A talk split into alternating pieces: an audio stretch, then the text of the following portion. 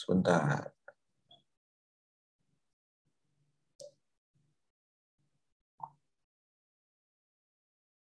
Nah, jadi uh, artikel ini berkaitan dengan yang namanya kenapa sih kita masih aja lapar walaupun uh, kita udah makan gitu kan? Apa yang terjadi dan sebenarnya apa yang mesti kita lakukan pada saat rasa lapar itu menyerang. Nah, ini artikelnya terbit tahun 2020, teman-teman. Jadi intinya adalah hunger is your body way of letting you know it needs more food ya. Seperti yang teman-teman ketahui, lapar itu adalah kerja dua hormon, yang pertama adalah hormon leptin, yang kedua adalah hormon grelin. Kalau hormon leptin itu untuk sinyal kenyang, kalau hormon grelin itu untuk sinyal lapar. Jadi, ketika tubuh kamu butuh makanan atau butuh asupan energi, maka kerja dua hormon ini akan uh, memberi sinyal ke otak atau memberi stimulus ke otak sehingga otak akan memproses dan keluarlah perintah apakah harus kenyang atau harus lapar gitu kan. Nah, kalau hormon grelin teman-teman itu dihasilkan eh, dalam tubuh kita, sementara hormon leptin kalau saya nggak salah itu dihasilkan di jaringan lemak. Ya, itulah sebabnya kenapa banyak teman-teman kita yang sedang eh, mempunyai kondisi obesitas atau jaringan lemak berlebih itu Eh, sering kali dikenal dengan istilah resistensi leptin. Kenapa? Karena produksi hormon leptin yang dihasilkan oleh jaringan lemak tuh banyak banget dalam tubuhnya. Sehingga tubuh tuh bingung, ini sebenarnya beneran eh, beneran udah kenyang atau bagaimana? Makanya kadang orang atau teman-teman kita yang obesitas itu sebenarnya udah kenyang dan nggak mau makan lagi. Cuma ya itu tadi hormon leptinnya itu hormon leptinnya tuh udah udah kadung banyak membanjiri tubuhnya. Jadi uh, terciptalah kondisi yang disebut dengan resistensi leptin. Kayak gitu. Ya. Nah, itu next topik kita akan bahas tentang resistensi leptin ya. Tapi hari ini kita akan bahas tentang hunger, lapar dan kenapa ketika saya sudah makan masih aja terasa lapar. Dan intinya teman-teman, many people find themselves feeling hungry even after eating ya. Banyak nih teman-teman kita yang uh, udah makan tapi masih aja lapar ya. Sebenarnya banyak faktor katanya, including your diet, hormon, kemudian gaya hidup atau bahkan juga eh, hal-hal terkait yang bisa menjelaskan kenapa kita masih aja terasa lapar padahal kita udah makan. Nah, artikel ini ada uh, akan membantu teman-teman menjelaskan kenapa kita masih aja terasa uh, lapar padahal kita udah makan. Dan apa yang mesti kita lakukan kalau kita udah makan tapi masih lapar? What to do about it? Nah intinya adalah ada banyak alasan beberapa alasan deh dibilang di sini bahwa kenapa orang masih aja terasa lapar ketika mereka udah makan. Yang pertama yang paling sering menjadi penyebabnya adalah meal composition ya komposisi makanan. Sebagai uh, awal-awal teman-teman ikut bidu the, uh, the nutritional composition of your meal. Seperti yang kita ketahui bahwa komposisi makanan yang baik itu kalau di Indonesia ada yang namanya piramida uh, nasi tumpeng ya bukan nasi tumpeng beneran tapi emang disebut emang disebut nasi tumpeng ya ada uh, karbo ada protein ada lemak kemudian penunjang-penunjang lainnya. Kalau dulu kan kita kenal dengan empat sehat lima sempurna. Nah, kalau sekarang udah rubah nih uh, dengan istilah piramida nasi tumpeng. Teman-teman bisa cek di uh, Kementerian Kesehatan Republik Indonesia. Kalau teman-teman perhatikan, makanan-makanan yang mengandung uh, pro, uh, proporsi protein itu ternyata lebih atau cenderung bisa membuat rasa kenyang lebih lama dibanding kalau teman-teman lebih banyak porsi karbo dan lemak. Ya, bahkan kalau kita uh, jadikan atau jabarkan itu secara de, uh, secara kalori dengan teman-teman menambahkan jumlah protein lebih banyak dibandingkan karbo dan lemak, itu teman-teman pasti punya rasa kenyang lebih lama. Itulah sebabnya banyak teman-teman kita yang melakukan diet atau teman-teman kita yang uh, sedang mem, apa membentuk tubuh, membangun massa otot itu cenderung lebih memperbanyak asupan protein dibanding karbohidrat dan lemak. Sebenarnya tidak ada yang salah dengan karbohidrat dan lemak, teman-teman. Ya, tidak ada yang salah. Kalau karbohidrat e, berlebih dalam tubuh kita, tidak digunakan sebagai energi, itu akan akan disimpan akan disimpan di tubuh, ya. Dan biasanya e, akan berubah jadi glikogen atau e, cadangan makanan yang disimpan di hepar hati. Kemudian ada juga disimpan kalori yang berlebihnya itu akan membuat menambah jaringan lemak. Nah, itu karbohidrat ya. Dan seperti yang kita ketahui bersama bahwa karbohidrat itu adalah sumber energi paling utama dalam tubuh. Dan kalau karbohidrat masuk, itu otomatis gula darah dalam tubuh juga akan naik. Hormon insulin akan bekerja dan segala macam. Nah, kenapa sih protein kok uh, jadi lebih bisa buat kenyang lebih lama? Memangnya apa sih spesialnya protein?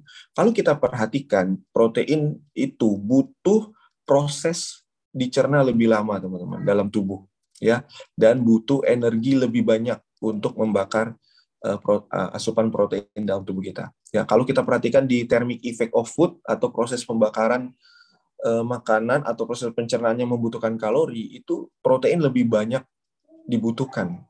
Bukan karena dia sulit dicerna bukan, tapi karena proses waktu mencernanya itu lebih lama dibandingkan karbohidrat dan lemak. Sehingga kalau kita udah makan tuh kenyangnya lebih lama, ya. Kemudian yang eh, di sini dikatakan bahwa beberapa penelitian juga menunjukkan bahwa asupan makanan yang tinggi protein itu lebih lebih baik untuk menstimulasi eh, timbulnya atau produksi hormon kenyang ya seperti uh, disebut dengan glukagon like peptid, uh, cholecystokinin dan peptid uh, YY ini uh, beberapa hormon yang berkaitan dengan hormon rasa kenyang teman-teman. Dan di sini juga dikatakan bahwa if your diet lacks fiber, nah kalau teman-teman sudah asupan protein tapi teman-teman nggak ada sayur-sayuran, nggak ada buah-buahan, itu ternyata juga bisa menyebabkan teman-teman jadi sering lapar. Nah, kalau kita bicara protein tadi adalah thermic effect of food, kalau kita bicara tentang uh, serat, itu kita bicara tentang kalori density atau kepadatan kalori. Uh, serat itu teman-teman, 500 kalori serat itu penuh banget kalau masuk ke dalam uh, dalam sistem pencernaan kita dibanding 500 kalori karbo, 500 kalori uh, lemak atau 500 kalori protein. Ya, jadi penting banget buat teman-teman juga perhatikan asupan serat harian dalam proses makanan teman-teman. Ini serat adalah salah satu jenis kar karbohidrat that takes longer to digest and can slow your stomach emptying rate. Nah, jadi uh, butuh waktu untuk mencerna serat dan uh, bisa memperlambat ya memperlambat skala lapar teman-teman ya ketika teman-teman penuhi asupan serat harian teman-teman.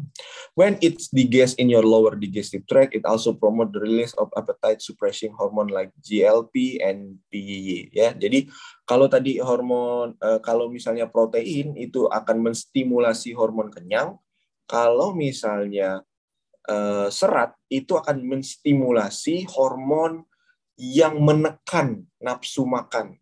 Bukan nggak mau makan teman-teman, tapi karena udah kenyang, uh, udah kenyang terus nggak nggak mau makan lagi gitu. Appetite suppressing hormone namanya ya.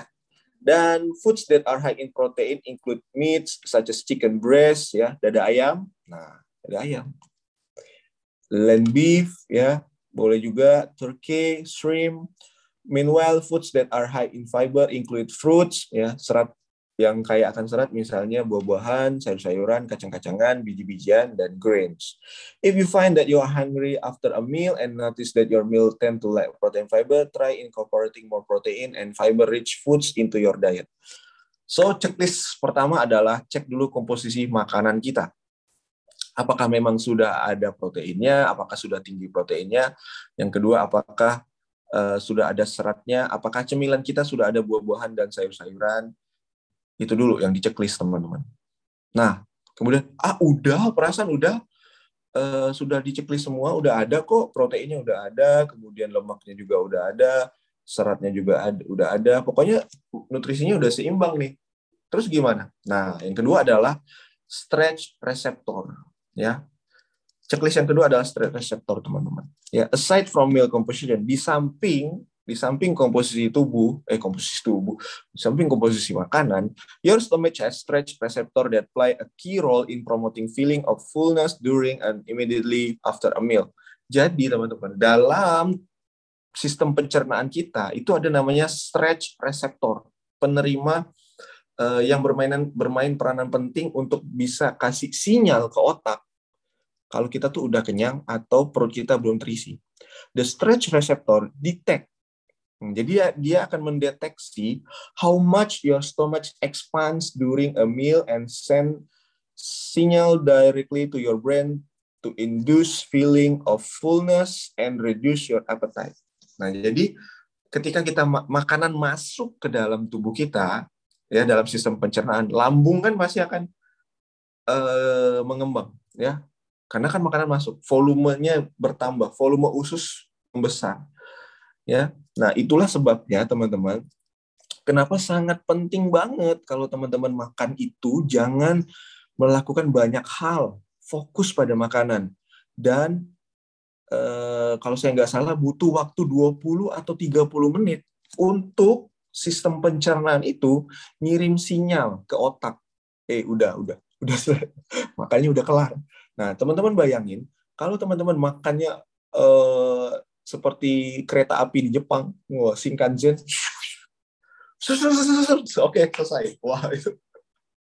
Terus sambil makan, sambil melakukan aktivitas, eh, sambil lihat HP, balas chat segala macam, waduh, ya. Itulah sebabnya banyak eh, banyak orang yang padahal udah makan, tapi mereka merasa enggak, enggak, enggak, enggak terlalu, enggak terlalu gimana, enggak terlalu kerasa udah makan, Kenapa? Karena sinyal yang dari sistem pencernaan itu eh, belum sampai ke otak, teman-teman. Ya. Nah, inilah sebabnya penting sekali kita itu kalau makan tuh mindful eating, ya. Jadi benar-benar rasakan, kemudian mengunyah dan segala macamnya. Jadi nggak ada salahnya untuk mengunyah lebih lama, teman-teman. Ya, selain membantu sistem pencernaan, juga bisa menstimulasi sel-sel saraf motorik yang ada di eh, di organ mulut kita, kemudian kita juga bisa jadi lebih fokus dengan makanan kita. Nah, nah stretch receptor ini teman-teman itu don't rely on the nutritional composition of food, instead they rely on the total volume of the meal. Jadi dia kalau stretch receptor itu nggak nggak peduli dia komposisi makanan yang dia pedulikan adalah volume dari makanan. Nah, inilah sebabnya teman-teman kita yang ngerasa lapar dan segala macamnya juga harus perhatikan densitas kalori. Seperti yang saya bilang tadi, 500 kalori dari lemak beda jauh dengan 500 kalori dari serat protein dan karbohidrat lainnya gitu ya. Sehingga densitas kalori atau kepadatan kalori dari suatu makanan itu sangat penting untuk satiety level atau level kepuasan pada saat kita makan. Ambil contoh misalnya 250 let's say 200 kalori. 200 kalori itu kalau lemak teman-teman itu cuma satu sendok makan minyak goreng doang. 200 kalori. Asup udah kelar dapat 200 kalori. Tapi stret reseptor nggak lihat 200 kalorinya. Stret reseptor yang ada dalam sistem pencernaan kita, dia lihat volumenya. Makanya makannya itu makan buah-buahan. 200 kalori buah-buahan tuh banyak banget dibanding dengan 200 kalori lemak. Ya. Dan bagaimanapun teman-teman, feeling fullness brought on by the stretch receptor don't last long. Nggak, nggak rasa kenyang ini nggak nggak terlalu lama sebenarnya. Ya. So while they may help you eat less during a meal and shortly after, they don't promote long-term feeling of fullness. Jadi stress receptor itu udah kenyang, dia ngasih sinyal kenyang, udah sampai situ aja. Ya, jadi dia nggak memperlama atau memperlambat uh, rasa kenyang dan rasa lapar dalam tubuh kita. Nah, if you don't find yourself feeling of full during or immediately after a meal, try to incorporating more foods that are high in volume but low in calories. Nah, jadi kalau misalnya teman-teman udah makan, udah sesuai dengan komposisi dan segala macamnya, tapi masih aja terasa lapar, intinya berarti volume makanannya, teman-teman. volume makanannya yang kurang memuaskan sistem pencernaan tubuh kita semua ya. Jadi itulah sebabnya penting banget mengasup asupan sayur-sayuran pada saat makan siang, kemudian ada protein, dada ayam, ikan, kemudian ada buah-buahan juga pada cemilan sehingga uh, membuat sistem pencernaan kita itu jadi ngerasa penuh dalam tanda kutip ya These foods, such as most fresh vegetable fruits, are popcorn, serm, chicken breast, and turkey, tend to have a greater air or water content. Also, drinking water before or with meals adds volume to the meal, and my father further promote fullness. Nah, ini juga dikatakan bahwa coba teman-teman sebelum makan minum dulu, ya minum dulu segelas air, dan usahakan juga teman-teman penuhi asupan air putih teman-teman sehingga volume sistem pencernaan teman-teman juga jadi terasa lebih penuh ya. Though many of these high volume, low calorie foods promote short term immediate fullness through the stretch receptor, they tend to be high in protein or fiber, both of which promote feeling of fullness long afterwards by stimulating the release of fullness hormones. Nah, jadi selain tadi uh, protein dan serat, ketika teman-teman terasa lapar dan teman-teman udah nggak mampu lagi, teman-teman mau makan, pilihlah makanan yang low kalori tapi tinggi serat atau tinggi protein. Sehingga ketika teman-teman makan, saat itu teman-teman langsung kenyang. Jangan teman-teman lapar, terus teman-teman ma pilih makan makanan yang tinggi kalori, ting tapi lemaknya eh, tapi proteinnya rendah, seratnya rendah. Itu hanya sebentar aja. Masuk, habis itu 5 menit lapar lagi kayak gitu. Seperti kayak kita uh, makan gorengan di pagi hari ya, makan gorengan misalnya 4. Itu sebentar aja kenyangnya, teman-teman. 10 menit, 15 menit kemudian pasti akan terasa lapar lagi. Beda kalau teman-teman makan buah-buahan atau makan uh, snack yang tinggi protein, tinggi serat, itu biasanya kenyangnya lebih lama, ya. Nah, udah perhatikan volume, udah perhatikan komposisi uh, nutrisi makanan, tapi masih aja lapar. Kemungkinan yang ketiga adalah leptin resisten, teman-teman. Ini yang saya bilang di awal tadi tentang leptin resisten. Di beberapa kasus, teman-teman, atau di beberapa uh, orang, itu biasanya hormonal issue may explain why some people feel hungry after eating. Ya, karena seperti yang saya bilang uh, dan teman-teman pasti juga pernah baca bahwa untuk bisa dapetin berat badan ideal dalam program diet itu bukan hanya terkait tentang olahraga, terkait tentang pola makan, terus uh, tidur dan segala macamnya. Ada banyak faktor, multifaktor lah intinya ya. Dan salah satu faktornya adalah hormon. Hormon teman-teman ya. Kalau teman-teman uh, perhatikan, hormon leptin ini kan berfungsi untuk memberi sinyal kenyang ke dalam uh, otak kita gitu dari sistem pencernaan, hormon leptin akan kasih sinyal ke otak udah kenyang nih ya. Tapi teman-teman, hormon leptin ini diproduksi atau dibuat atau sumbernya itu dari sel lemak yang ada di tubuh kita.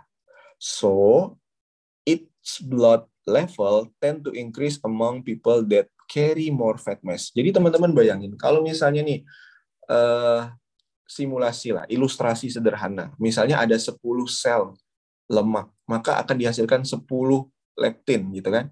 Tapi teman-teman bayangin kalau misalnya kita punya 20 atau 30 sel lemak dalam tanda kutip kita mengalami obesitas.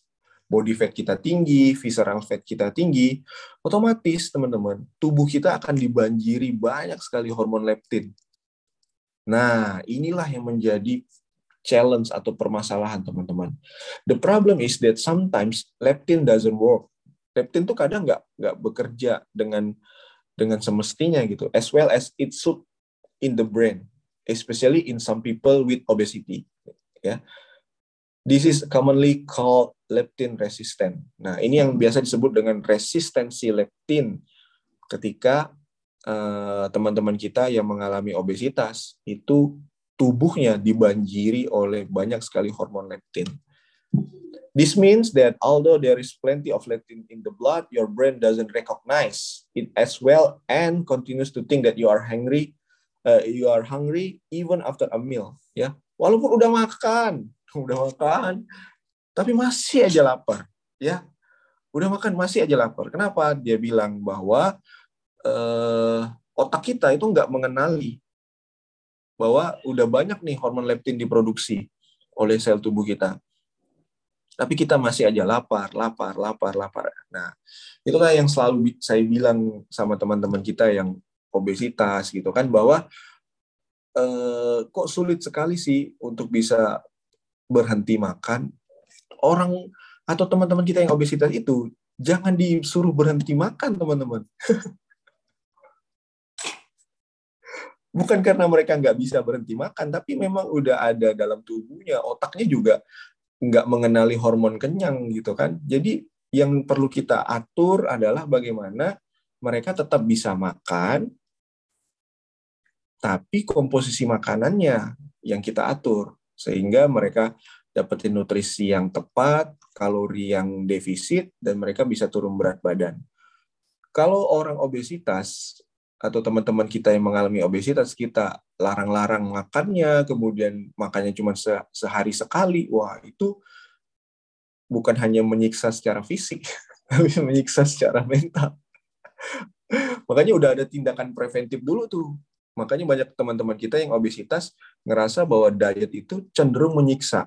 Kenapa? Karena yang ada di benak mereka tuh, aduh makannya cuma sekali dan segala macamnya. Ya, padahal yang perlu diperhatikan adalah pola makannya, pengaturan makannya, dan komposisi makanannya. Nah, itu ya. Jadi uh, walaupun leptin resistant is a complex issue ya, memang rumit sekali kalau kalau kita udah bicara hormon nih teman-teman, nggak segampang satu tambah satu sama dengan dua gitu. Hormon ini adalah hal-hal yang sangat kompleks gitu kan, dan masing-masing hormon itu uh, kadang bekerja secara antagonis atau bekerja secara protagonis. Intinya adalah bisa aja saling terkait, bisa aja saling melawan. Misalnya uh, ambil contoh kayak hormon apa ya? Aduh, lupa saya. Ada hormon yang uh, ditingkatkan, terus tiba-tiba ada hormon yang diproduksi juga untuk menurunkan hormon tersebut. Gitu. Tapi intinya adalah uh, beberapa penelitian menunjukkan bahwa getting in regular physical activity, reducing sugar intake, increasing fiber intake, and getting adequate sleep may help reduce leptin resistance. Ya. Bentar, bentar ya. Iya. Oke teman-teman lanjut ya jadi ya biasalah ya kalau pagi-pagi itu uh, coach Ade itu me time ya jam 9 jam setengah 10 baru Jadi teman-teman kalau mau hubungi Coach Ade itu jam 9, jam setengah 10. Dia lagi meet time soalnya. Ya. Oke, kita lanjut teman-teman ya. Eh, tadi lanjut ya. Jadi uh, intinya adalah regular cycle activity ya buat teman-teman yang uh, lagi obesitas atau teman-teman yang sekarang sedang uh, menjalani program diet disarankan untuk melakukan olahraga secara reguler. Uh, Kemenkes Republik Indonesia menyarankan 150 sampai 200 menit seminggu. Jadi kalau misalnya teman-teman bagi menjadi lima hari, kurang lebih 30 menit per hari. Kemudian kurangi asupan gula, teman-teman. Ini penting banget gula pasir ya. E, kalau saya nggak salah, Kemenkes Republik Indonesia juga menyarankan e, minimal 50, eh, bukan minimal ya, 50 gram disarankan. Nggak boleh lebih, nggak lebih dari 50 gram. Atau kurang lebih 5 sendok makan gitulah. Kalau saya nggak salah. Terus tingkatkan serat dan nih paling penting teman-teman dapatkan adequate sleep, ya kualitas dan kuantitas tidur, sehingga teman-teman bisa uh, at least minimal mengurangi resistensi leptin dalam tubuh teman-teman. Ini penting banget. Ya. Dan yang faktor berikutnya yang tak kalah penting adalah behavior and lifestyle factor. Ya, ini adalah terkait dengan perilaku dan gaya hidup di samping beberapa faktor yang tadi sudah saya jelaskan di atas, teman-teman, ya, ada beberapa faktor yang mungkin bisa menjelaskan kenapa teman-teman masih aja lapar padahal teman-teman udah makan. Yang pertama adalah being distract while eating. Ini penting nih. Ini saya selalu bilang bahwa kalau makan tuh coba benar-benar makan fokus gitu ya, benar-benar fokus makan. Saya tahu misalnya teman-teman lagi rush hour, teman-teman lagi sibuk, teman-teman lagi banyak kerjaan dan segala macamnya. Tapi so please guys, buat makan ini uh, minimal teman-teman fokus ya. Karena research suggest that people who eat distract feel less full and have a greater desire to eat throughout the day. Udah banyak penelitian yang menunjukkan bahwa orang-orang yang makannya multitasking sambil makan sambil segala macam itu cenderung uh, ngerasa kenyangnya tuh nggak maksimal teman-teman. Padahal udah makan. Dan if you uh, if you usually eat distract try practicing mindfulness to better recognize your body signal ya. Itulah intinya. Kalau kita makan tuh mindful, kita makan fokus, kita kita tahu apa yang kita makan dan segala macamnya. Itu uh, sinyal kenyang tuh lebih lebih cepat sampai ke otak kita ya. Terus yang kedua adalah eating too quickly. Nah, ya udahlah makannya terdistrak. Yang kedua adalah makannya cepet banget kayak kereta api Shinkansen. Hah? Udah selesai. Aduh. Research suggests that fast eater tend to feel less full than slow eater due the lack of chewing and awareness ya. Ada dua faktor kenapa makan cepat itu tidak disarankan. Yang pertama ada lack of chewing ya. Ngunyahnya kurang. Yang kedua adalah awareness, sadar, nggak sadar kalau udah makan. Which are linked to feeling of fullness. Dan dua hal ini itu cenderung atau uh, disinyalir itu berhubungan dengan rasa kenyang, teman-teman. If you are a fast eater, jadi kalau kamu adalah makan uh, orang yang sering makan dengan sangat cepat, coba chew your food more truly. Jadi coba dikunyah makannya. Ini mak udahlah makan cepat, makan nggak kayak dikunyah gitu. kita kan kita kan nggak lagi sedang lomba makan. ya, jadi uh, ini penting banget kenapa pasti ada alasan kenapa kita dikasih gigi teman-teman ya.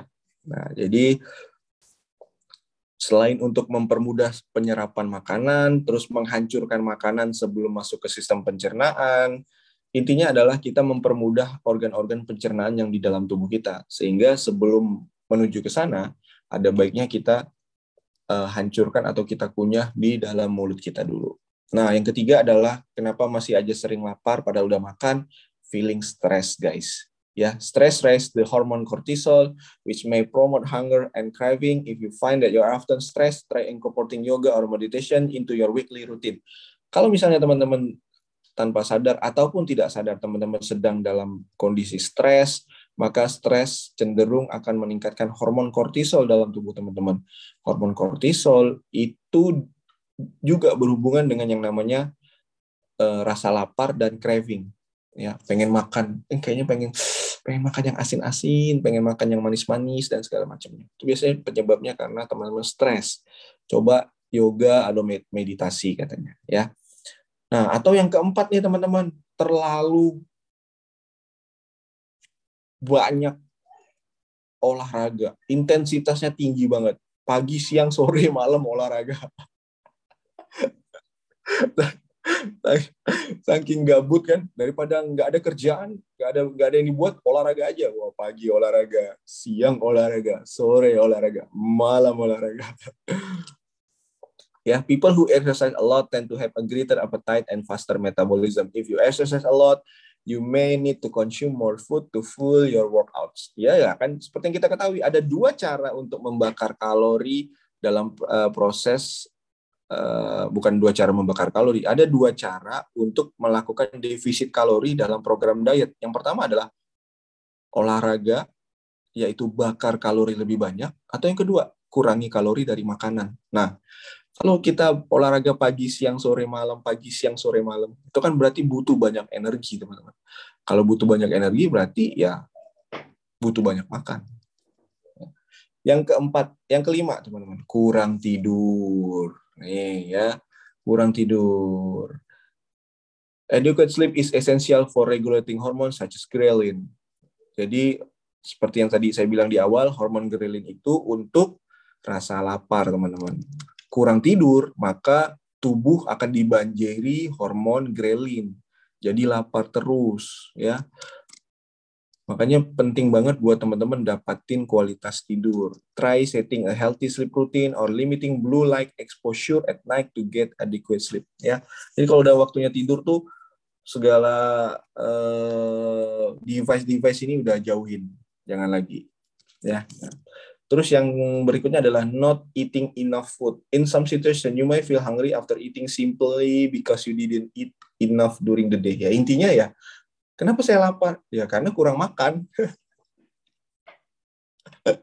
karena kan banyak teman-teman kita di luar sana yang pengen dapetin uh, progres diet maksimal bukan hanya kurangi porsi makan tapi kurangi makan teman-teman ya makanya cuma satu uh, sekali dua kali intinya gitu dan yang terakhir adalah high blood sugar and insulin resistant. Nah, having high blood sugar level and insulin resistant can significantly increase your hunger level. Jadi buat teman-teman yang gula darahnya tinggi, kemudian mengalami yang namanya resistensi insulin, ya biasanya cenderung lebih pengen makan terus, ya hunger levelnya tuh tinggi banget. Nah, jadi intinya adalah you may feel hungry after eating due the lack of protein or fiber in your diet, not eating enough high volume food, hormone issue like leptin resistant or behavior and lifestyle choice. Try implementing some suggestion above. Jadi intinya adalah ya itu tadi bisa jadi komposisinya kurang ya protein serat. Kemudian yang kedua eh, bisa jadi teman-teman volume makanannya kurang sehingga satiety level atau level kepuasan pada sistem pencernaan teman-teman jadi nggak maksimal. Terus yang ketiga leptin resisten bisa jadi. Terus yang keempat bisa jadi adalah behavior perilaku atau gaya hidup yang teman-teman pilih. Yang tadi makan cepet, kemudian uh, makannya terdistrak ya. Banyak sekali mau makan aja nggak bisa fokus dan segala macamnya. Intinya adalah uh, cek lagi, cek lagi. Cek lagi ya. Feeling hungry is a common problem for many people worldwide. Ya iyalah ya lapar itu kan makan itu kan kebutuhan dasar makhluk hidup teman-teman ya. Jadi ngerasa lapar tuh sebenarnya adalah uh, hal yang biasa normal terjadi dalam manusia. Selama kita hidup ya kita juga pasti butuh makan lapar ya. Jadi intinya uh, balik lagi ke kitanya. Bagaimana kita pengaturan pola makan dan kalau kita relatekan dengan progress diet kita maka kita harus cek lagi apakah memang kita sudah sesuai dengan program yang dianjurkan atau ternyata kita tanpa kita sadari kita mengurang-urangi dengan harapan justru akan membawa hasil yang jauh lebih maksimal. Dikurang-kurangin dengan sesuai dengan program itu biasanya jadi bumerang dan nggak akan dapat uh, hasil maksimal dalam program teman-teman. Ya, oke, selesai sudah uh, materi kita pada pagi hari ini terkait kenapa saya masih aja lapar padahal saya sudah makan.